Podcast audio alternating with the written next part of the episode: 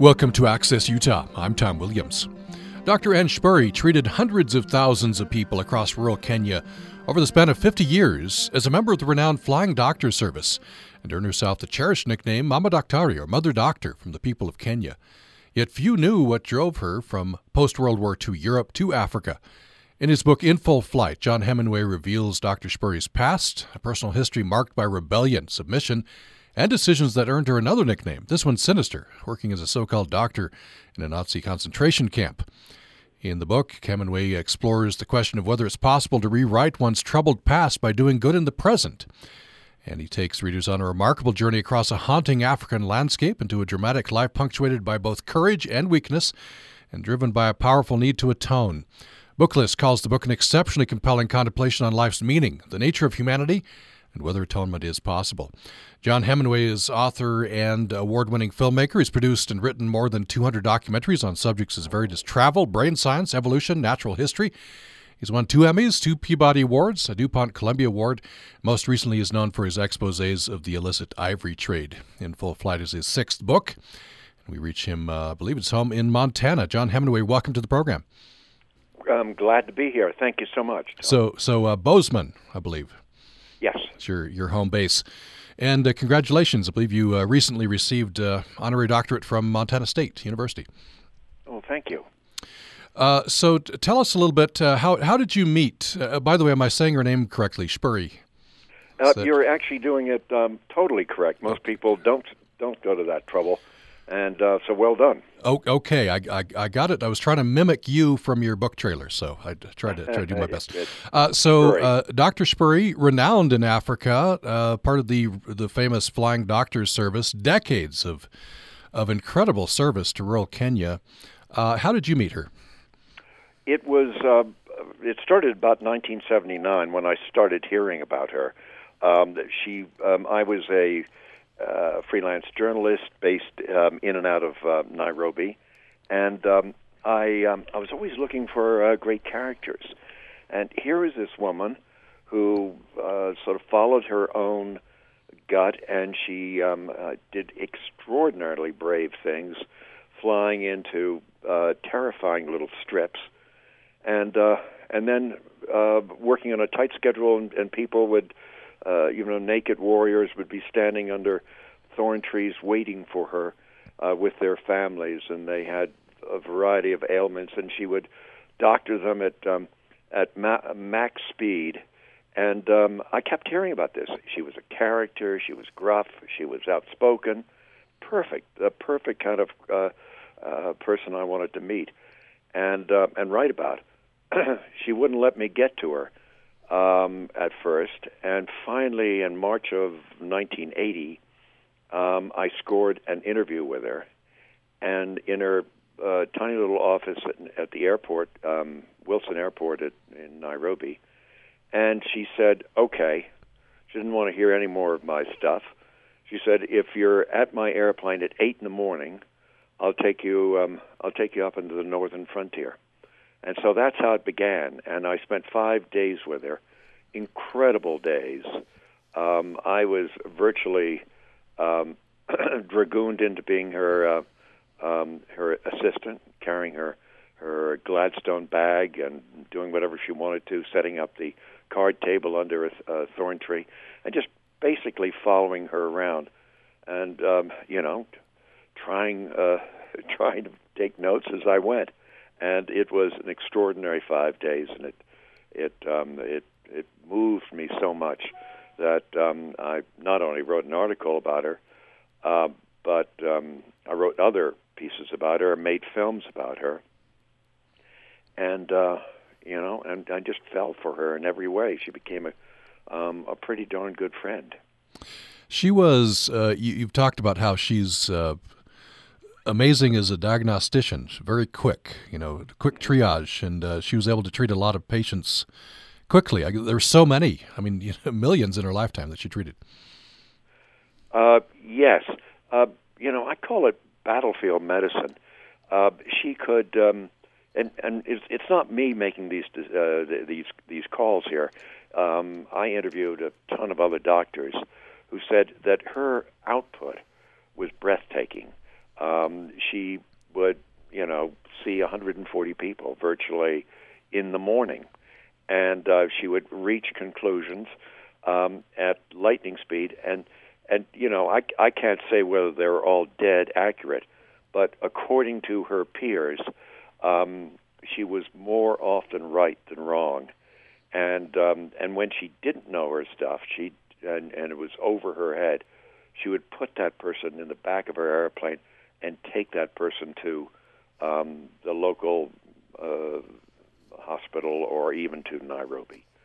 So it was just an amazing feat. Um, and even to this day, when I asked other doctors about her output, and we, and we think that uh, essentially during her career, forty-five years in the air working a Um, as a flying doctor, she treated well over a million patients, and at the at the coast alone, from between uh, the island of Lamu and the Somali border, uh, she personally um, uh, cured the, that area of the coast of polio uh, through her injections.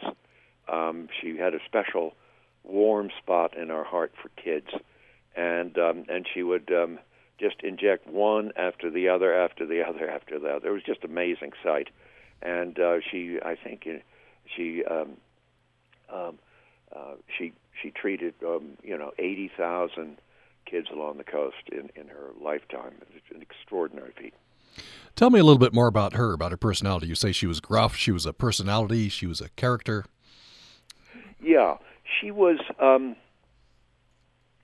Uh, and first of all, I mean, she didn't want to talk to me. She said, I, I really have nothing to say to journalists. That's how it began. Uh, but in fact, she had a lot to say to journalists. And um, she was she was uh, very warm um, after a time. Um, as a doctor, she had no bedside manner whatsoever. Uh, but in the evening when you, uh, over a bottle of wine, uh, she would open up and she would tell lovely stories about her adventures in Africa. Um, there was, however, uh, and and you know, and we, I, I thought I was a bit of an adventurer myself, and she certainly was. So we we would trade these adventure stories, and that she really liked, and that was the sort of the core of our friendship. But there was one area that was a no-fly zone, and that was uh, World War Two. Anything related to World War Two, uh, she would stop you dead in your tracks. Don't go there. And you you tried a few times, right? But she, she'd always shut you down. I tried, oh, well over five times, um, once on camera, in fact. And, um, and every time she would say, no, we're not going to talk about it. I'd heard rumors about this and that, um, but I, I knew that she was taken prisoner.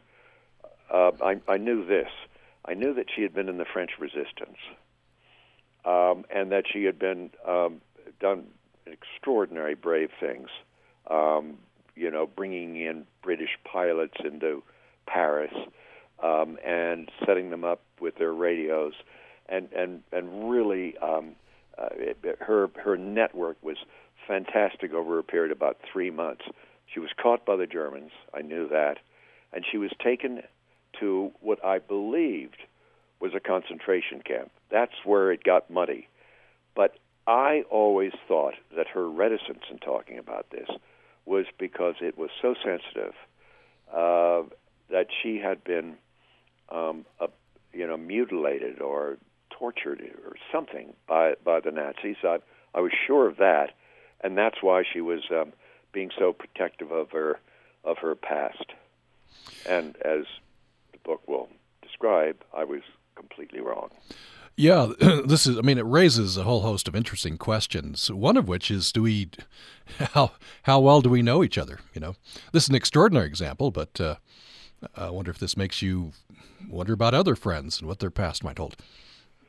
Yeah, well, especially um, in Africa, um, she, she virtually, uh, um, I mean, this book has just come out. Um, it will have. It it is arriving now in Kenya. I'll deliver a few copies in a couple of weeks myself when I go out there. Um, it's going to um, uh, amaze some people, it's going to torture others, uh, those who counted themselves as really close friends. Essentially, no one in Kenya during her fifty years there uh, knew anything about this. Nothing, nothing, nothing. And um, and in, in one way, one way to look at it, and which brings it to almost contemporary issues, to the world of contemporary issues, is that it was uh, possibly the longest and most successful cover-up in the twentieth century. Yeah, that's and, and that in itself must have taken a toll on on, on her, I guess. To, to you know, she. Uh, we'll get to the theme of atonement as, as well. Uh, so um, let's take a break. When we come back, um, I want to hear how you learned of this. I, I guess there must have been whisperings, rumblings, uh, I don't know, rumors, but but uh, we'll get into how, how you learned of uh, what actually happened in Ravensbrück and, and go from there. Uh, the book is a fascinating book, In Full Flight, A Story of Africa and Atonement. The author is John Heminway. He joins us from uh, Bozeman, Montana. More following this break. When farmers begin planting crops for the season, they must pay for necessary supplies such as seeds, fertilizers, equipment, and labor. Community-Supported Agriculture, or a C S A, is a partnership between a farm and people in the community. C S A members buy shares the beginning of the growing season to help cover farmers' costs, and then regularly receive fresh produce once harvesting begins. Researchers in U S U's Department of Applied Economics examined behavioral changes among people who participate in C S As. They discovered that more than ninety-two percent of participants reported that their overall nutrition improved during these programs, demonstrating that C S As can improve people's diets while boosting local economies. Support for Ag Matters on Utah Public Radio is provided in part by our members and by the College of Agriculture and Applied Sciences at Utah State University, offering more than seventy degrees with courses available at U S U campuses throughout the state and online.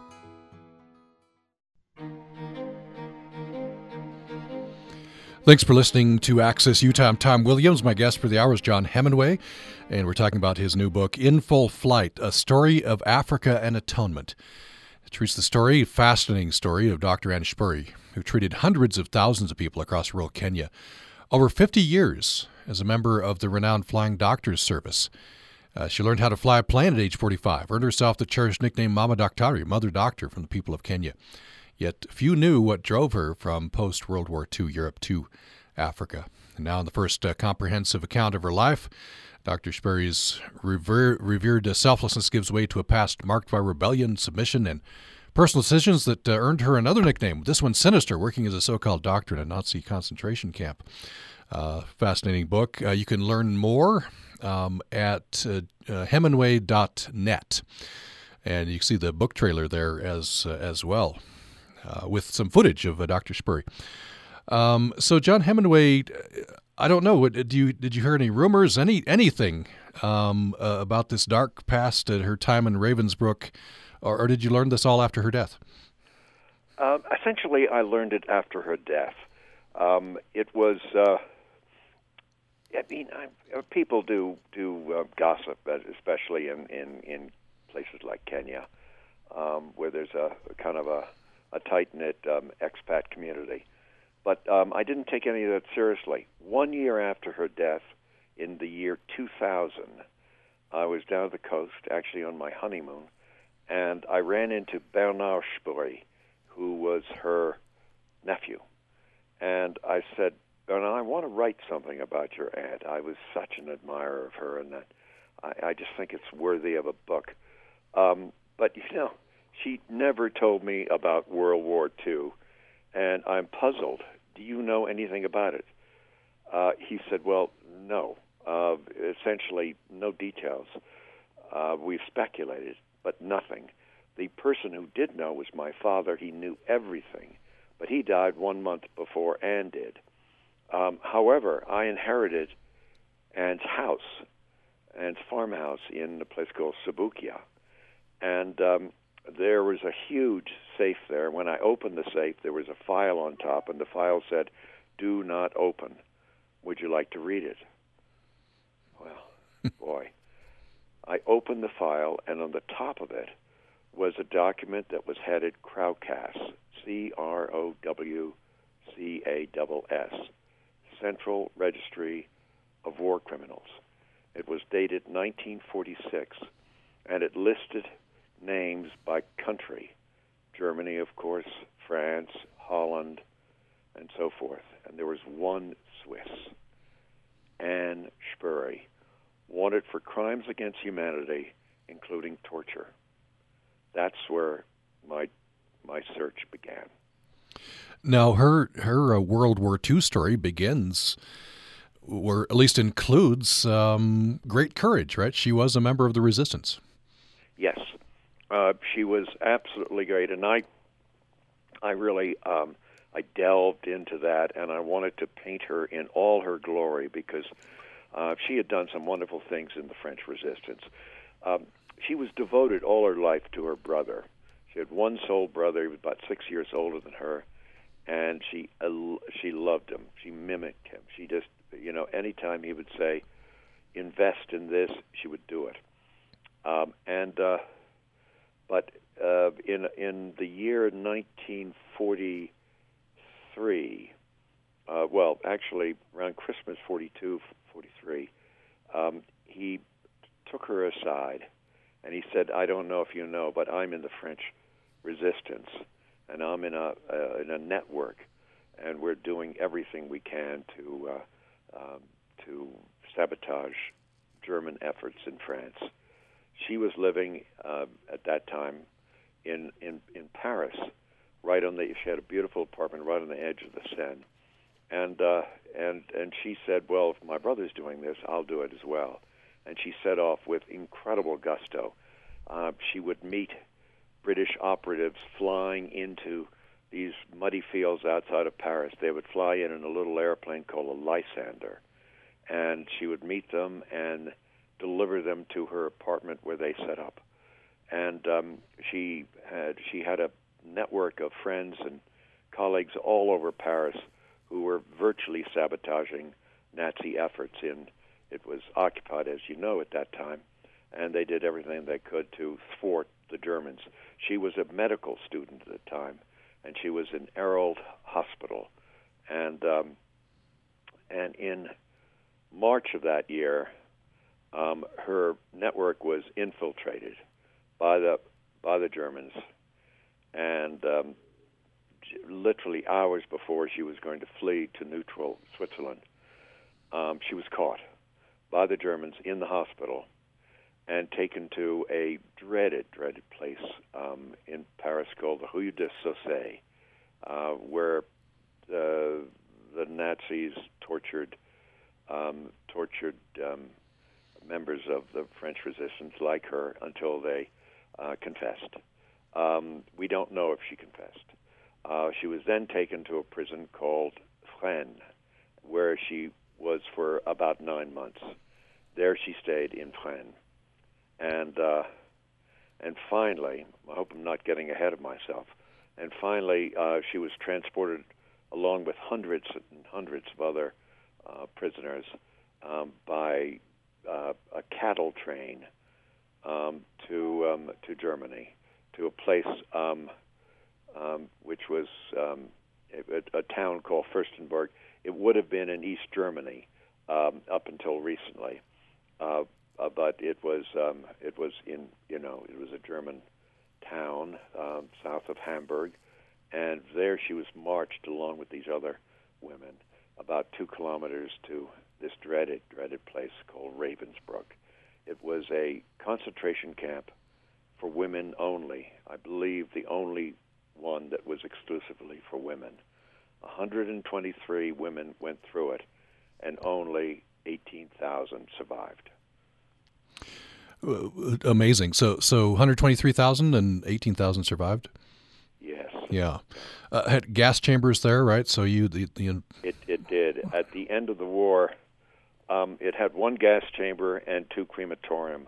At the end of the war, in April, uh, just before the um, Allies, the Russian troops came in and liberated uh, Ravensbrück. The Germans destroyed the gas chamber in in hopes that by destroying it, nobody would ever know But, you know, obviously mm. that's not the way history works. Yeah. Um, but they did leave the crematoriums, and I, um, uh, I've been and visit, visited those crematoriums and, and Ravensbrück itself, and stood in the very block where Anne, um, where Anne lived. And um, it was one of the most chilling days of my life. So as I'm reading the story, I'm sure everyone, probably you yourself, um, you know, you, I kind of put myself in there. It's a very human story, t- tested to the extremes, right? And I hope I would have been part of the French resistance. I don't know if I'd had the courage. I don't know. I suppose, you know, all of us have the uh, something in us that where we could have gone to the dark side. That's what happened to Anne Spoerry, right? What what what happened in Ravensbrück? Well, um Anne uh, was, she lived in terror, as I would have, as we all would have, because uh, every every day there were sort of summary executions.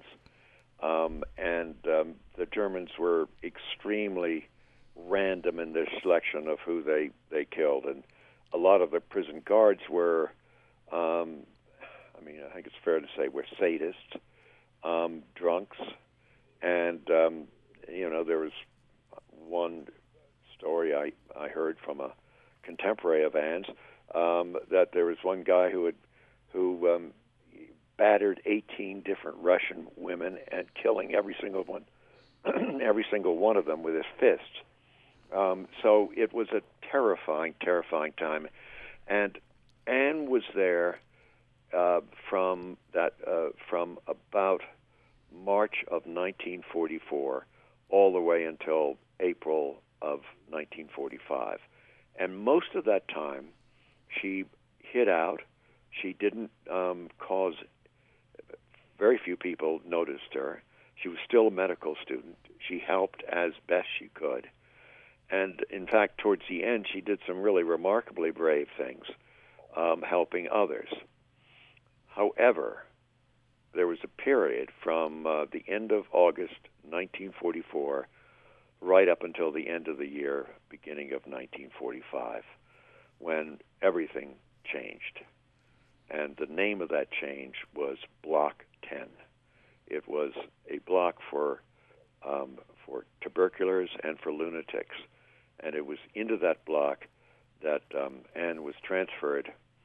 And the block elder of Block Ten was a woman called Carmen Mori, arguably one of the most astoundingly duplicitous, uh, venomous, and yet seductive women of virtually all time. I mean, she she's uh, uh, absolutely extraordinary. Unfortunately, there's only one book written about her, um, about her exclusively, and it's in it's it was published in. in Switzerland in German.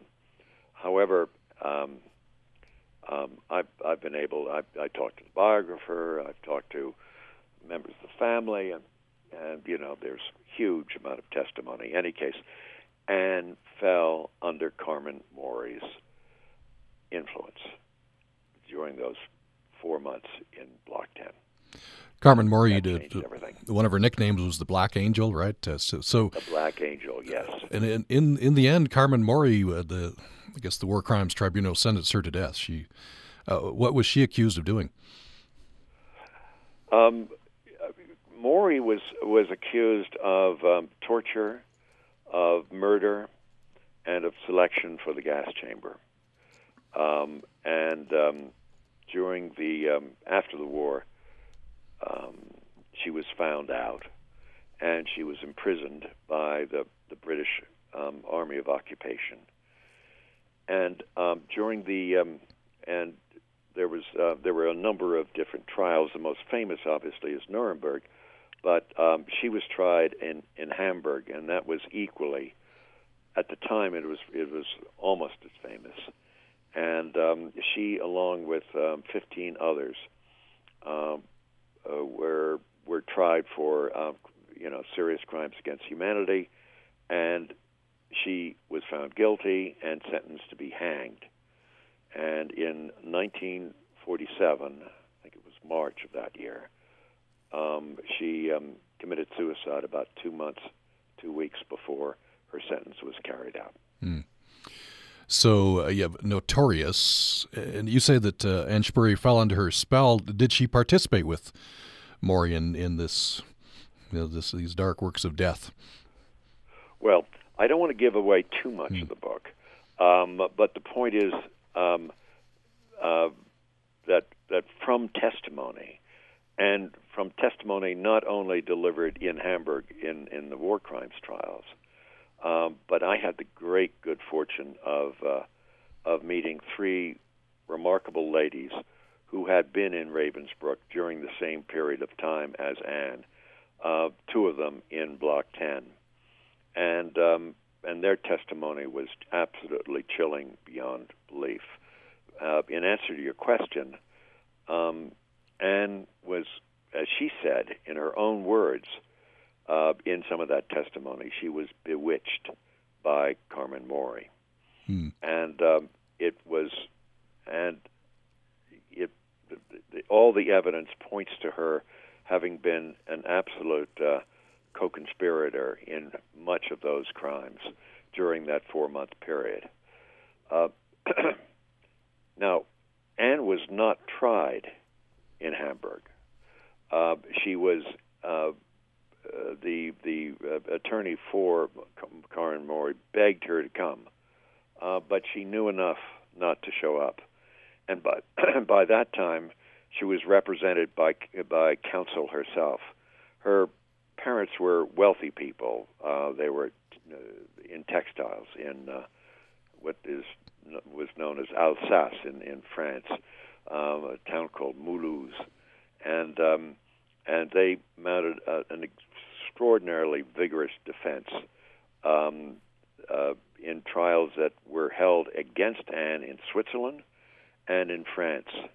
Uh, there were actually two trials in France. One was um, was a um, one a co- uh, it was called an honor court, and was put together by the members of the French Resistance, her fellow members, and they tried her. And it's the only um, uh, legal hearing in which. which she attended herself, and and she claimed and she admitted and she confessed that she had been bewitched by Carmen Mori. So, uh, uh, and what she had, what she did in those uh, uh, during that period um, is horrifying to the extreme. If you just joined us, we're talking with John Heminway, uh, talking about his new book, a fascinating book, In Full Flight, A Story of Africa and Atonement. So, John Heminway, you're, you have known Anne Spoerry over many years as a, as a friend, as this saint, quote-unquote, in Africa. Now you're learning the, the you know, darker past. What what was the effect on you? Well, it, it, it still is painful. I mean, I, I, I must confess, I, I, I really... Uh, I venerated Anne. She was this um, bigger-than-life figure. She was um, truly beloved amongst the tribal people where she worked. And, you know, I was very proud to call her my friend, and we would often uh, see each other either on the coast or in Nairobi. I saw I went to her farm once or twice, and um, I would take her to dinner in, in Nairobi, and Um, and, and there were always very interesting dinners because she she kind of r- ruled the roost. She would um, uh, virtually order for me. She would select the wine, and she would set the um, the agenda for the conversation. It was it was um, uh, dazzling in its um, in its effect. I mean, she was just wonderful. I mean, very strong-willed and and uh, amusing, and uh, I loved her, and and. Uh, Um, and so the effect of discovering what had happened was virtually unreal to me. I, I, I still have trouble digesting it all because essentially what I discovered was a a woman who had been a saint for fifty years of her, her life and had been a monster for four. And, um, and that's the problem that I struggle with to this day, but I thought it was so important um, that I had to put it down in this book. Uh, a lot lot of people in Kenya especially um, believe that the only part of her life that was worth talking about were her glory days in Kenya. and and in in looking and, and going back and struggling with this, I've uh, come to the conclusion that if th- there are very few fa- saints who achieve saintdom, um, sanctity, by um, a life that um, embarked uh, uh, with good deeds starting at the beginning.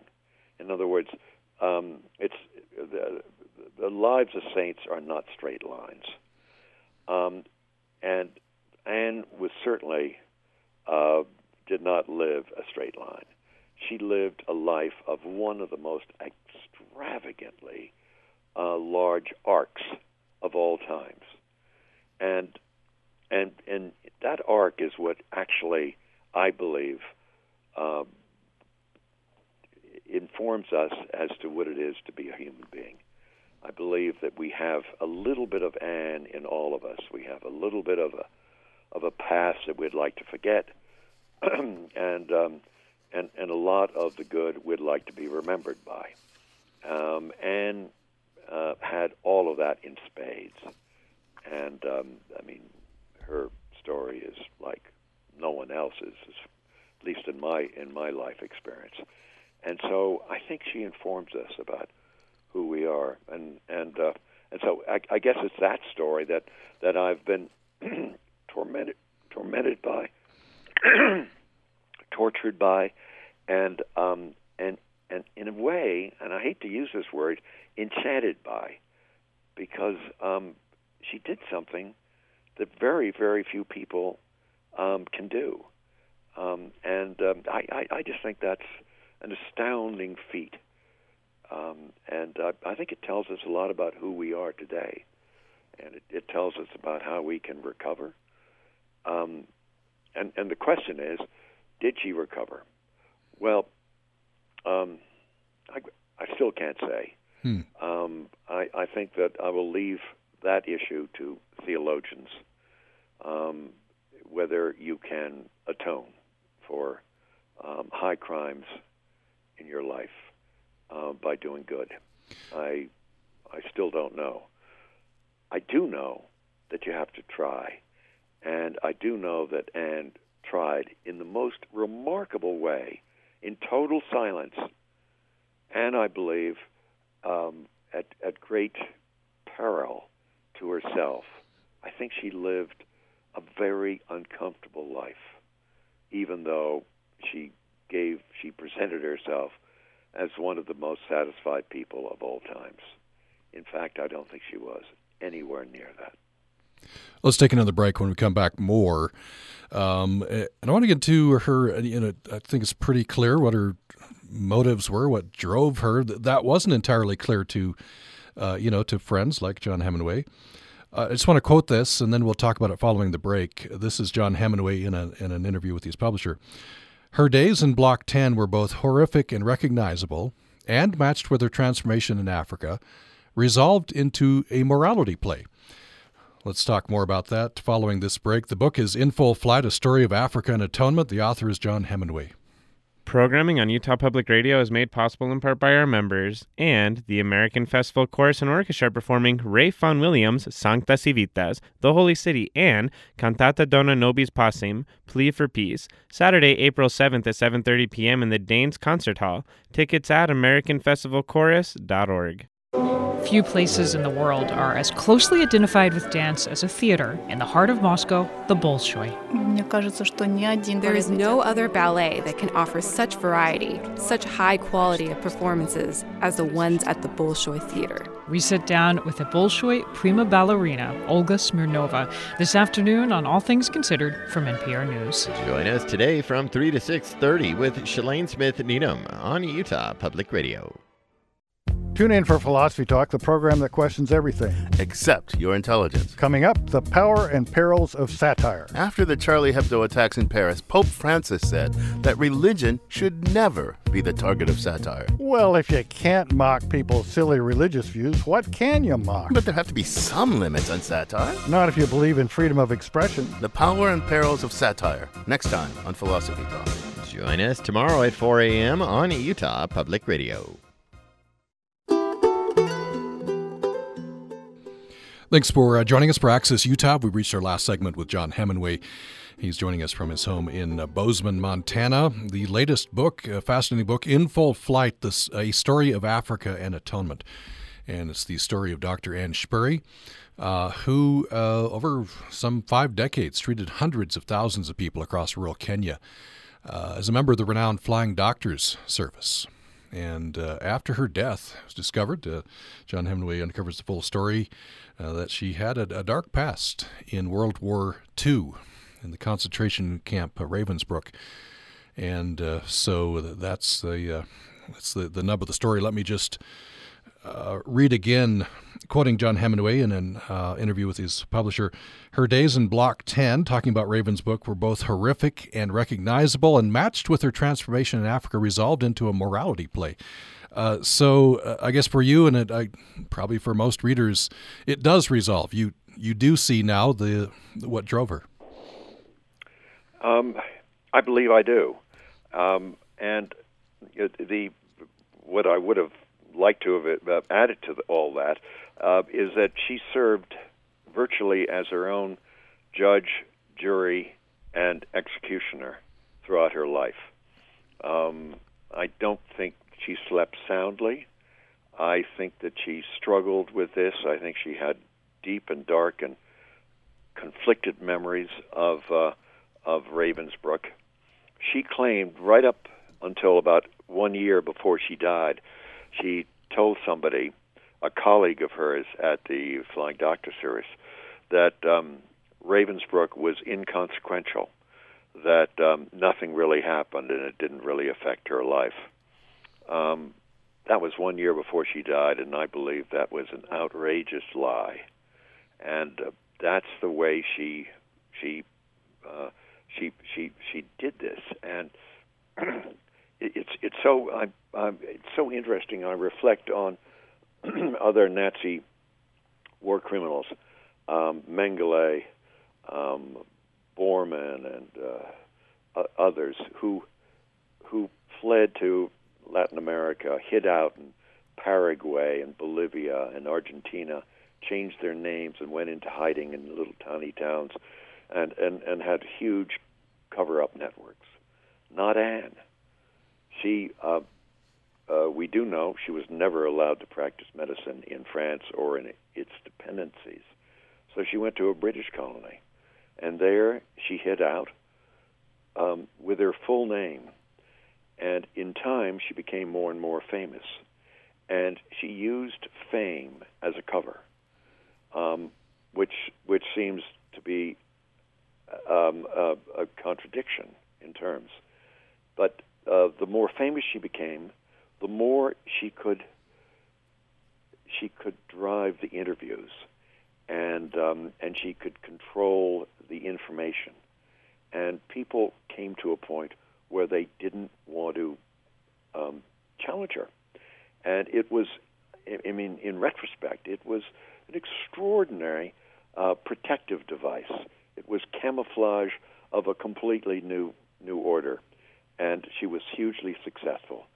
Um, and it would have been totally successful almost up until her death. And then something happened. Um, I don't know if you want to reveal what happened to it. Well, I, I, I yes. I mean, mm. I could tell part of it. Mm. Uh, about about a year and a half before her death, she received a letter from the Swiss ambassador saying that there was um, um, somebody would like to make contact with her, and um, and would she carefully look at this uh, a set of a, a manuscript. Um, and um, and respond to it.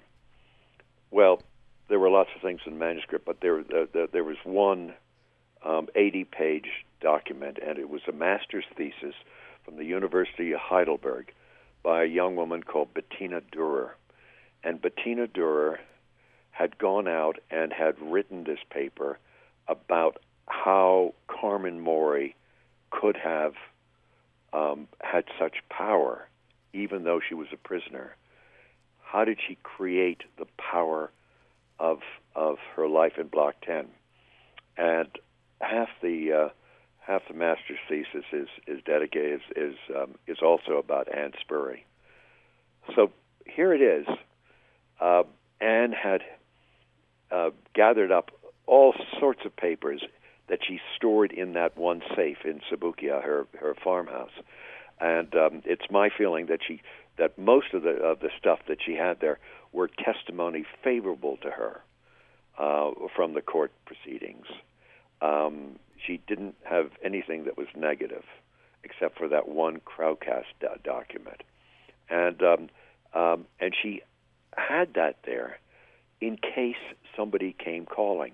Well, in effect, Bettina Durer, uh, with this master's thesis, came calling one and a half years before she died.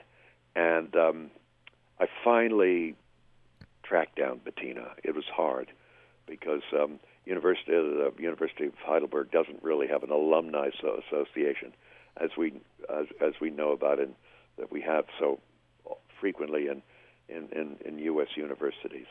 So it was a bit of an operation getting hold of her. Um, and I had a wonderful conversation with her. Um, and she told me, she told me that after d- having this document delivered to Anne in Nairobi, she um, she didn't know that Anne was still alive. She was unaware of that until one day she picked up the the morning newspaper over breakfast, and she discovered Anne was very much alive and a famous flying doctor. And it was a loving portrait of of Anne and all the adventures she uh, she had in Africa and all the good she was doing. So she immediately got on the phone, got the number for Anne Spoerry, called her in Nairobi, got Anne on the phone, and said, I'm Bettina Durer. I've just written this this master's thesis about you and Carmen Mori, and I'd love to ask you a few questions. And there was this long pause on the line, and then the phone went click. And that was as close as she got to uh, to, to um, Anne Spoerry, and that was and that was the person that Anne had dreaded for fifty years, the person who came calling, who knew what had happened in Block ten. I wonder, uh, you, you had um, the, the good fortune to, uh, you found three women who had been in Ravensbrück or with Anne Spoerry, right? Uh, the, the one sta- stood out to me was, uh, I think to you as well, was, uh, am I saying this correctly, Lu- Louise Le Porz? Uh, yeah, Louise Le Porz is um, an extraordinary woman. Um, uh, there were three. Uh, two of them lived in Paris, and Louise lived in Bordeaux, and she was a Um, a lung specialist and a family physician there all of her life. And when I got to know her, um, she was in her late eighties, and her testimony, her the in, in interviews that I had with her were so compelling that I went back a, a total of four times. And uh, sadly, she's she died about a year and a half after my last interview.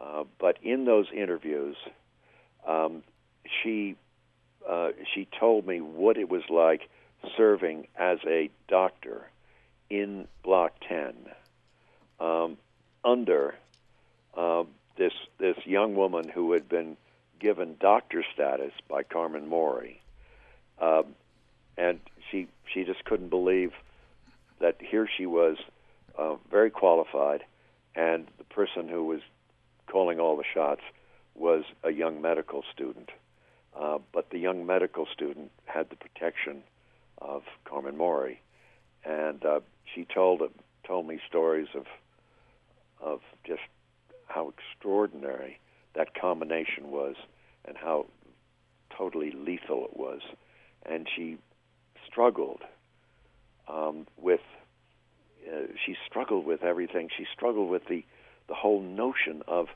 of of you know crime and punishment and um, and and forgiveness.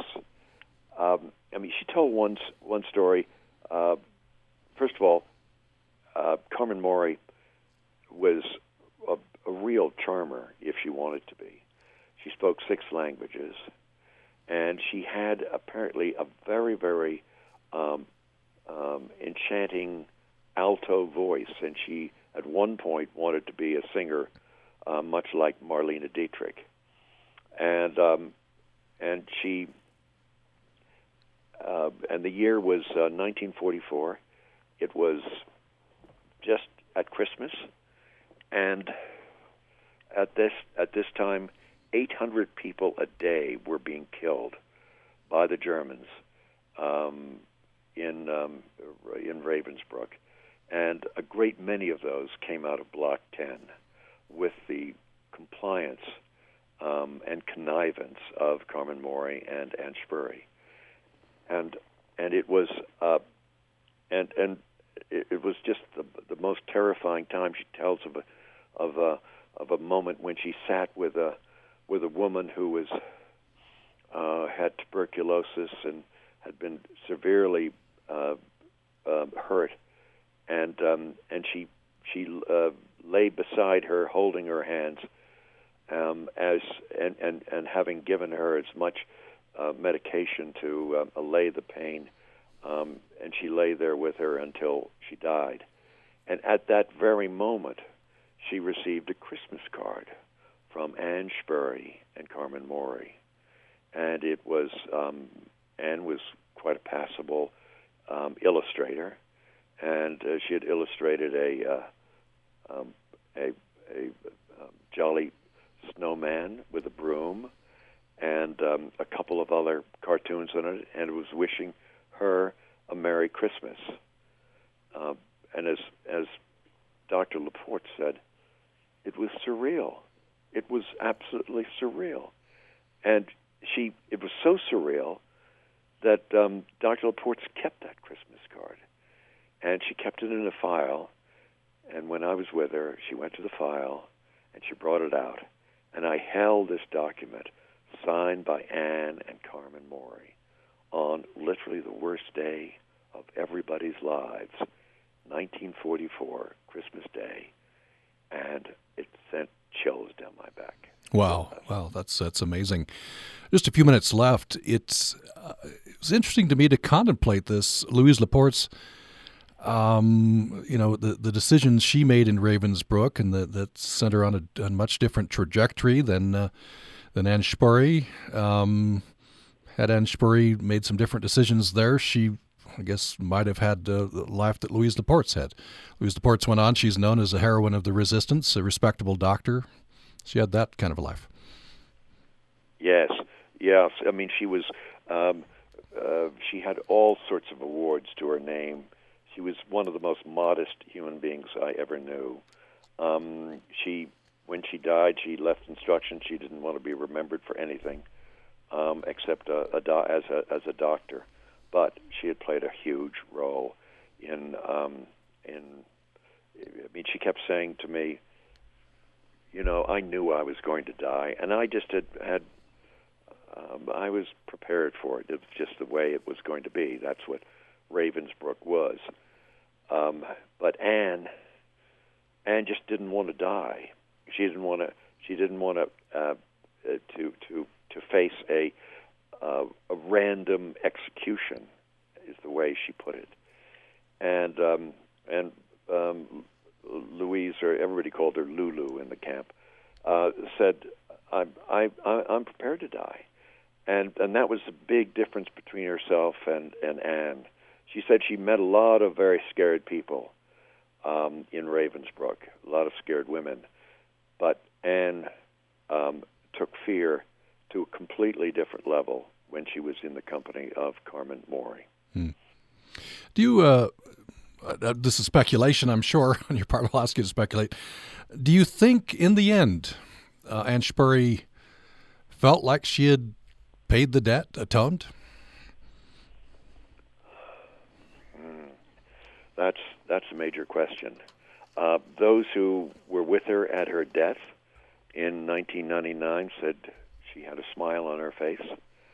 Um, I believe the kind of atonement that she had uh, that she had manufactured for herself essentially uh, required her to work right up until the very end. She was never going to allow herself a break, a um, retirement, let's say. That was not possible for her. She would have to work right up until she died. And in fact, she did that. She was still flying. She was still helping people until a week before her death. So she, in that sense, she had achieved everything she wanted. But I, I, it, it's pure speculation. I cannot say. Um, all I know is that she didn't have as comfortable a life as most people suspected. I think mm. she struggled. Just have a minute left. You mentioned your uh, the the book's coming to Kenya. You're you're taking copies over, and uh, um, I I don't know what's that's going to be. Uh, that's going to be an experience for you and, and for the people who receive this full story. Yeah, I think it will be, and I was uh, I was hoping to do maybe an event at the Flying Doctors Service, but I was told it was it would have been inappropriate because the uh, there were a lot of old timers there that um, whose sensibilities would have been hurt by this, um, and will will certainly be. And I I think uh, you know I've I've lived a lot of my life in and out of Kenya, and I have uh, many friends there um, who I adore. And I think it's quite possible I'm going to lose some friends on the basis of this book, uh, which is the price you pay for investigative journalism of any kind. Um, and I just think that um, uh, I f- felt compelled to tell this story because I believe that Anne is far more interesting um, in the round, in the whole round of her life, rather than uh, uh, just as a as a a photograph, as a still shot of her life in Africa. So um, I, I made that decision. I, I believe in it still. I will always believe in it. And, um, and I'm sorry if I'm going to lose some friends over it, but there it is. Well, it's an amazing story. The book is In Full Flight, A Story of Africa and Atonement. The author, John Heminway, has uh, joined us from Bozeman, Montana. Thank you so much. Thank you, Tom. It's a pleasure. And thanks for listening to Access Utah. This week on Radiolab. Very funny. What a funny idea. Mister Google thought that right in front of the homes, they should build a bus stop. A bus stop. To nowhere. There's no bus coming. No bus? Never. The story of this week. Hey, I'm Tom Power. Bill Hader's new comedy, Barry, is about a hitman who discovers his real passion is acting. Even though Bill Hader isn't a hitman, he's still for the first time doing what he loves. He'll tell you about his directorial debut and a couple of stories from S N L. It's coming up on Q from P R I, Public Radio International. Join us this afternoon at one on Utah Public Radio.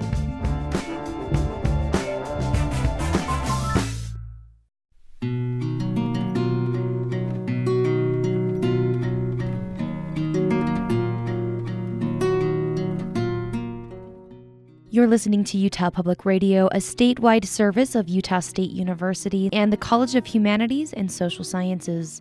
K U S R Logan, K U S K Vernal, K U S L Richfield, K U S T Moab, K C E U Price, K U S U F M Logan, also heard at U P R dot org.